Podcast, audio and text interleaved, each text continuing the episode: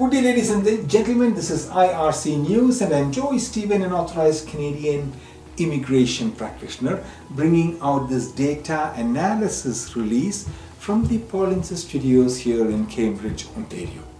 Today is the 16th of May 2022. This video may be of interest for foreign nationals who is living outside Canada and also for Canadian temporary residents who's working in NOC code 7452 material handling jobs. Okay, we are talking about the AIPP program selection for 2019 and 2020 which will give you some understanding on the number of people being selected in this category for the AIPP program every year. In 2019, a total of 22 individuals in 7452 material handlers was processed for Canadian permanent residents under the AIPP program. A total of 13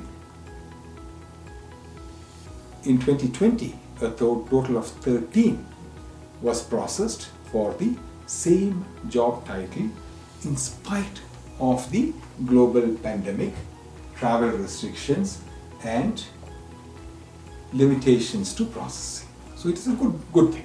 The total number of people selected under AIPP, that is the total number beyond just this one NOC code in 2019 was 5,380.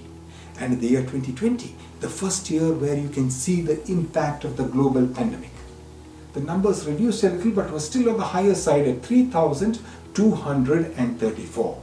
The 2021 figures is yet to be, will be coming out soon.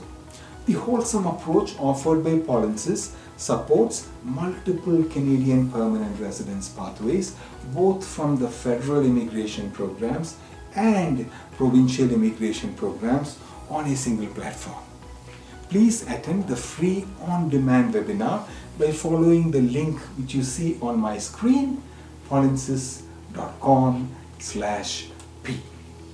This is a short video regarding one NOC code. And from all of us here at the Polinsys Studios, adios.